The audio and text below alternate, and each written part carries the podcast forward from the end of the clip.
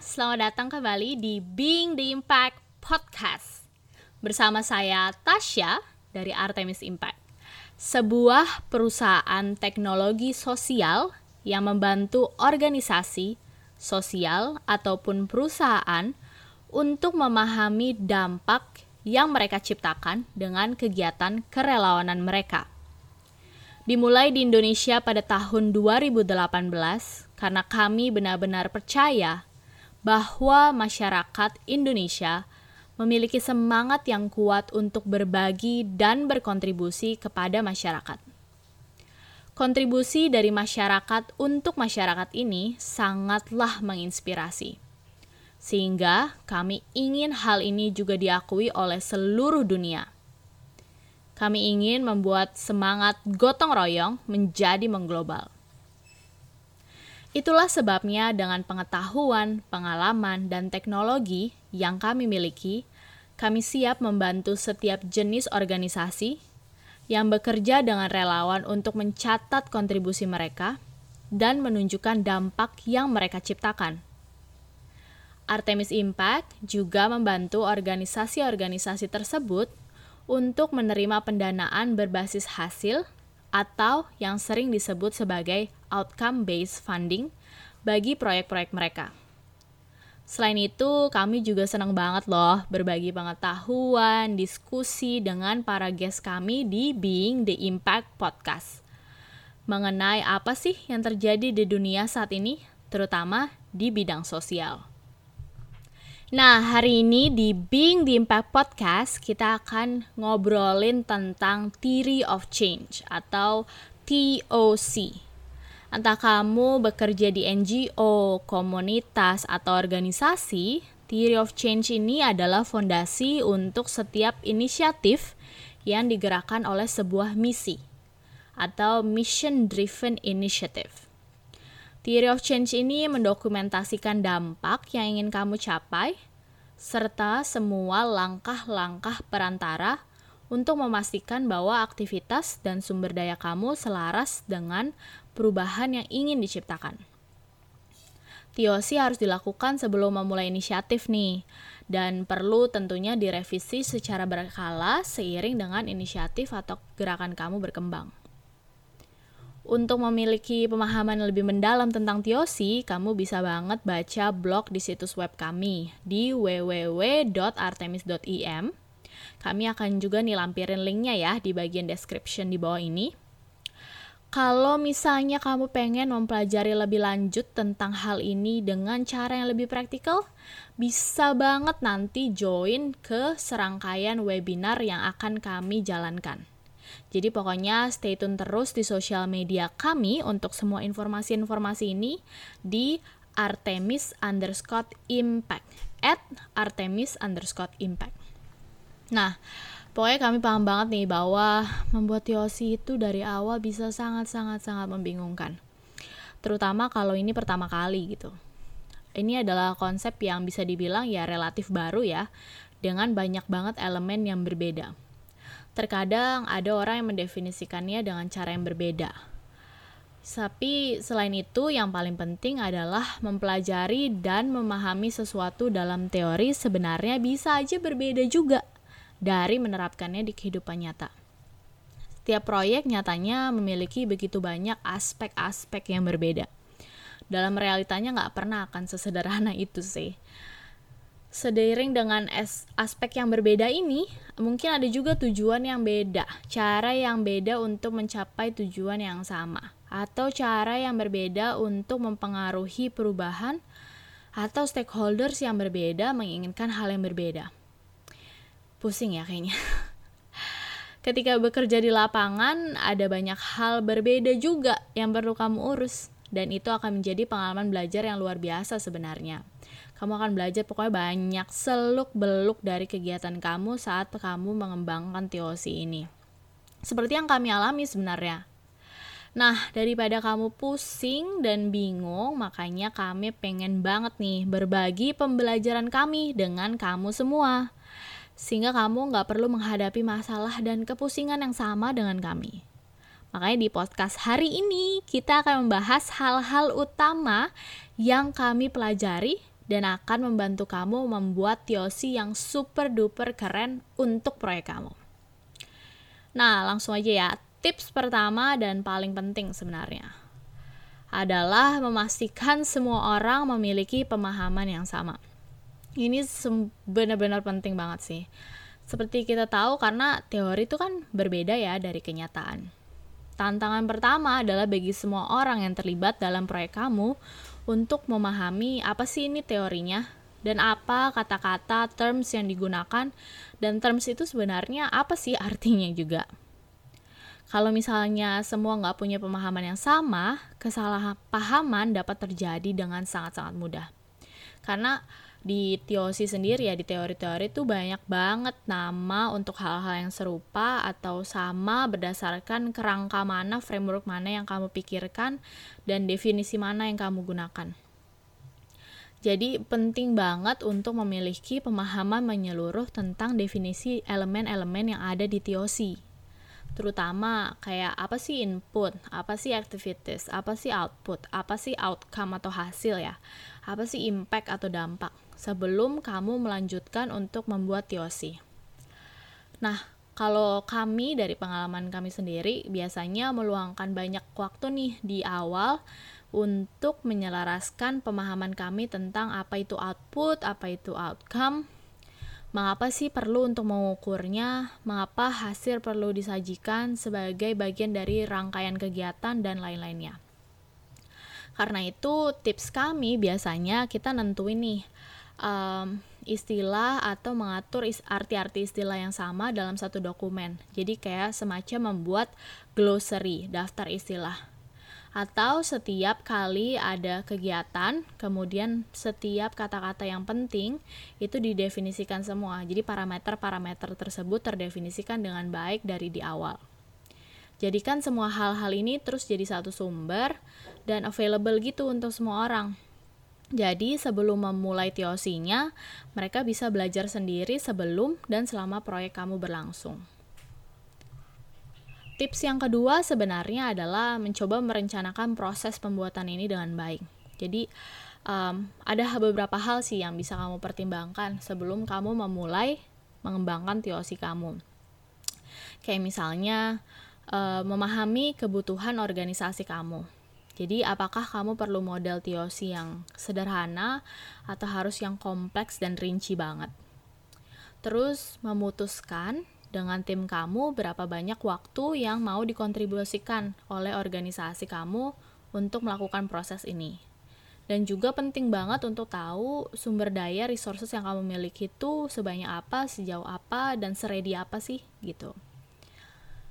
Kemudian diskusiin juga distribusi pekerjaan. Jadi individu atau per tim dalam organisasi. Kayak bagi-bagi job desk lah istilahnya.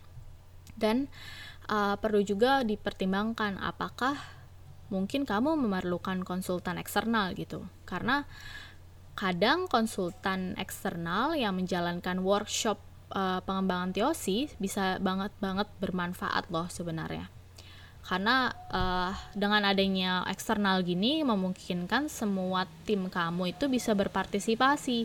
Daripada cuma sekedar ada yang sebagian memfasilitasi doang. Dan punya uh, eksternal konsultan tuh bisa membawa perspektif ju eksternal juga yang berguna.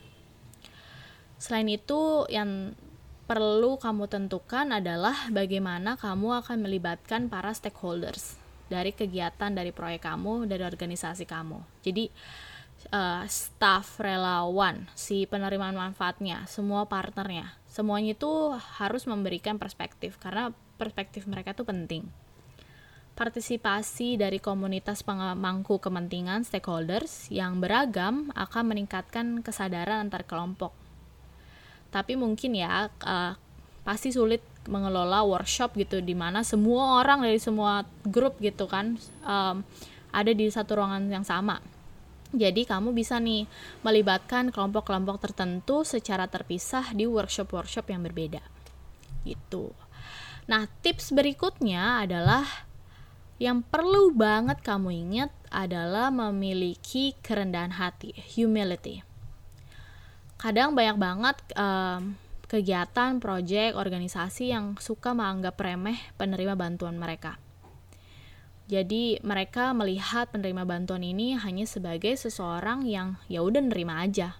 Padahal sebenarnya oh, penerima bantuan ini akan memiliki peran yang sangat-sangat penting dalam proses kegiatan kamu dan juga dalam proses pembuatan TOC kamu tentunya. Makanya kamu harus bisa fleksibel dalam hal konsep, dalam hal pendekatan jika kamu memutuskan untuk melibatkan orang-orang tersebut dalam proses ini. Jadi kamu butuh banget untuk kompromi, untuk fleksibel, dan mendorong mereka untuk membentuk gagasan dengan cara yang paling sesuai dengan keinginan mereka. Jadi bukan dengan cara yang kamu yakinin terbaik. Itu penting banget loh. Mendengarkan mereka membentuk gagasan dengan cara yang memang sesuai dengan keinginan dan kebutuhan mereka. Bukan dengan cara yang kamu pikir adalah yang terbaik. Tips yang berikutnya adalah perlu banget melakukan needs assessment. Jadi penilaian kebutuhan atau mungkin ada yang juga roots problems assessment ya. Nah, setelah kamu memastikan bahwa semua orang memiliki pemahaman yang sama, semua orang tahu sebenarnya ini artinya apa, kamu bisa coba lakukan needs assessment atau penilaian kebutuhan sebelum melakukan proyek kamu. Hal ini tuh sebenarnya penting banget. Kenapa? Karena nggak hanya untuk memahami jenis proyek apa yang harus kamu lakukan untuk mentargetkan penerima manfaat kamu, tapi juga akan meningkatkan dampak yang akan dihasilkan oleh proyek kamu. Sebenarnya ini berkaitan sih dengan uh, poin yang sebelumnya.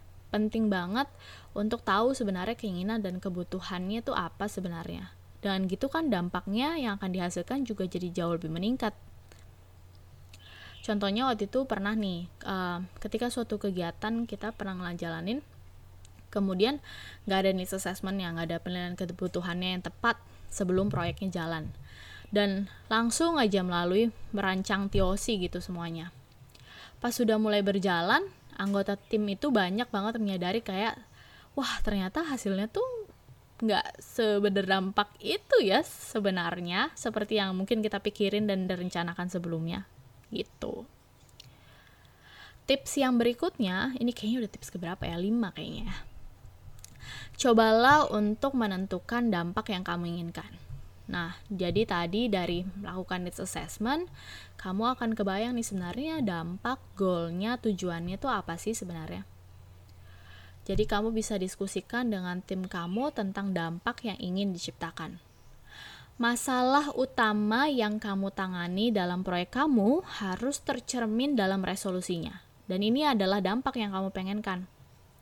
Dampak kamu tuh akan jadi baseline, garis dasar untuk pembuatan TOC kamu. Tujuan utama di mana semua yang dilakukan tuh ya terarah kepada tujuan tersebut kan. Jadi, dampak ini harus secara tepat mendefinisikan perubahan spesifik atau perubahan jangka panjang yang kamu harapkan. Di fase ini nih, tim kamu bisa mendiskusikan, memutuskan, kemudian menspesifikkan tentang dampak yang diinginkan. Dan penting banget untuk diingat bahwa semua anggota harus menyepakati tujuan atau dampak yang baik dan jelas. Kalau misalnya semua masih punya dampak tujuan yang beda-beda, nanti kalian akan pasti kebingungan untuk langkah-langkah berikutnya atau bahkan kebingungan pas lagi menyelenggarakan kegiatan itu sendiri. Nah, kamu mungkin uh, bisa aja nih memiliki lebih dari satu dampak atau suatu tujuan. Tetapi kami sarankan biasanya nggak lebih dari tiga. Contoh dampak yang misalnya diinginkan kayak di uh, gerakan peduli pangan yang kami jalankan adalah untuk membantu para petani agar mampu kembali dan meningkatkan penjualan produknya. Gitu. Tips berikutnya adalah mencoba menginterogasi asik atau apa ya istilahnya ya uh, breakdown, interrogate TOC kamu. Jadi kamu harus bisa mendefinisikan gaps kesenjangan, kemudian juga assumption, asumsi-asumsi utama tentang input, output, outcome, dan dampak dari TOC kamu. Jadi, ketika merencanakan intervensi ataupun strategi, asumsi-asumsi ini akan meng-highlight, menyoroti di mana kamu perlu menyesuaikan aktivitas kamu agar memiliki peluang yang lebih baik untuk mencapai dampak yang diinginkan. Gitu. Yang berikutnya adalah penting banget juga untuk define, menjelaskan segala limitation, keterbatasan dalam TOC kamu. Jadi perlu banget untuk paham sebenarnya limitation kamu itu apa sih dan batasan atau limitation ini tuh bisa aja faktor yang di luar kendali kamu atau bisa menjadi pedoman yang telah kamu terapkan tentang cara kerja organisasi kamu sendiri. Satu tips lagi yang sebenarnya penting banget nih, um, jangan overestimate, jangan melebih-lebihkan program kamu. Jika kamu misalnya udah selesai nih dalam perencanaan keseluruhan, penting banget tadi juga berkaitan dengan have the humility, humility bahwa kamu mungkin aja uh, dari kegiatan yang dilakukan akan ada dampak negatif yang tidak disengaja. Ada nih um, five dimension of impact yang menarik banget untuk kamu bisa pelajarin juga untuk membantu membangun TOC kamu. Jadi um, di tahun 2017 kalau nggak salah ya Impact Management Project IMP mengajak lebih dari 2000 organisasi untuk mendefinisikan lima dimensi dari dampak ada who, what, how much, contribution, dan risk. Nah, perusahaan, investor, pemegang dana mulai menerapkan five dimension of impact ini untuk lebih memahami dampaknya serta portofolio dan kinerja investasi dari individu. Nah, lima ini tuh sebenarnya apa sih? Jadi kalau uh, who mungkin ya siapa yang mengalami efek dari dampaknya dan apakah mereka sebelumnya memang underserved gitu, tidak terlayani sehubungan dengan outcome atau goal yang kita lagi bicarakan di sini. Terus kalau what itu sebenarnya apa sih outcome-nya? Positif atau negatif? Apa sih pengaruhnya? Apakah si outcome ini penting buat orang-orang yang mengalami um, perubahannya atau penting juga untuk planet. How much sebenarnya mengetahui seberapa besar efeknya, apakah efeknya terjadi pada banyak orang, dan apakah itu mendorong hasil hasilnya secara mendalam, dan apakah ini bertahan lama, jadi durationnya. Si uh, dimension yang keempat adalah contribution jadi bagaimana efek dari proyek ini dibandingkan dengan apa yang kemungkinan akan terjadi anyway tanpa adanya kegiatan atau eh, inisiatif yang kita lakukan. Kemudian ada risk. Risk mana yang dapat terjadi dan seberapa besar kemungkinan hasilnya berbeda dari yang diharapkan. Nah, Five Dimension of Impact ini dapat memberi kamu panduan ketika kamu membuat TOC. Jadi ada bagian yang tadi what ya apa dan juga ada bagiannya risk itu bisa membantu banget nih. Kamu jadi berpikir tentang apa sih resiko yang mungkin terjadi dan bagaimana untuk memitigasi resiko tersebut bahkan dari awal ketika kamu membuat TOC. Tips yang paling penting adalah survei Kayaknya sih emang pasti dilakukan ya pas kalian harus mencari data. Tapi yang harus kamu ingat adalah survei ini tuh bukan hanya untuk output aja loh. Jadi bukan cuma untuk misalnya total dari siswa yang ikut dalam kelas mengajar atau total dari tanaman yang ditanam. Tapi kamu perlu mensurvei outcome kamu juga itu sebabnya kamu harus tahu nih dengan jelas sebenarnya apa output kamu, apa hasil atau outcome kamu. Kemudian tentuin matrix atau indikatornya. Lalu tentukan juga data-data pointsnya yang perlu kamu jawab melalui survei kepada pemangku kepentingan kamu. Surveinya bisa dalam berbagai bentuk, nggak harus pakai kuesioner, mungkin bisa juga dengan interview atau berbagai cara lainnya. Selain itu, penting banget nih kamu juga paham metode untuk mengumpulkan data. Jadi kayak siapa pengumpul datanya, siapa penyedia datanya, kapan datanya dikumpulkan, bagaimana, dan juga frekuensi dari pengumpulan data tersebut yang dapat membantu kamu untuk memahami perubahan yang terjadi. Selain itu, bagaimana data kamu dapat menunjukkan bahwa proyek ini telah berhasil mencapai perubahan yang diinginkan tersebut. Salah satu tips kami yang sebenarnya suka kami lakukan adalah kita bikin nih matrix kayak dua kali dua gitu merincikan siapa yang ngumpulin data apa dan bagaimana uh, mereka akan mengumpulkan data tersebut. Dengan adanya si matrix ini sebenarnya mempermudah aja sih untuk mapping eh, hal-hal yang penting tadi soal data-data dan juga mengintegrasikannya ke dalam SOP untuk implementasi kegiatan serta memberikan pengarahan kepada para relawan apa sih yang harus mereka lakukan untuk mengumpulkan data. Tantangan yang sebenarnya cukup besar dalam membangun TOC ya menerapkan si teorinya ini ke dalam operasional. Bagaimana menghadapi kendala atau apa yang mungkin terjadi dengan apa yang ingin kamu capai. Kamu mungkin aja bisa uh, merasa stres gitu atau benar-benar yang overwhelmed banget dan nggak tahu apakah kamu sebenarnya ini benar nggak sih ngelakuin TOC-nya dan hal ini tuh nggak masalah loh. It's totally fine guys. Karena hal ini umum banget terjadi apalagi kalau misalnya ini baru pertama kali membuat dan menjalankan TOC Selain itu, pada dasarnya sektor ini tuh sebenarnya masih dalam tahap pengembangan. Jadi memang belum ada guideline atau metode yang udah fix banget pasti gitu loh. Makanya kami menyarankan banget nih untuk kamu untuk tidak overcomplicated atau tidak menyulitkan TOC kamu.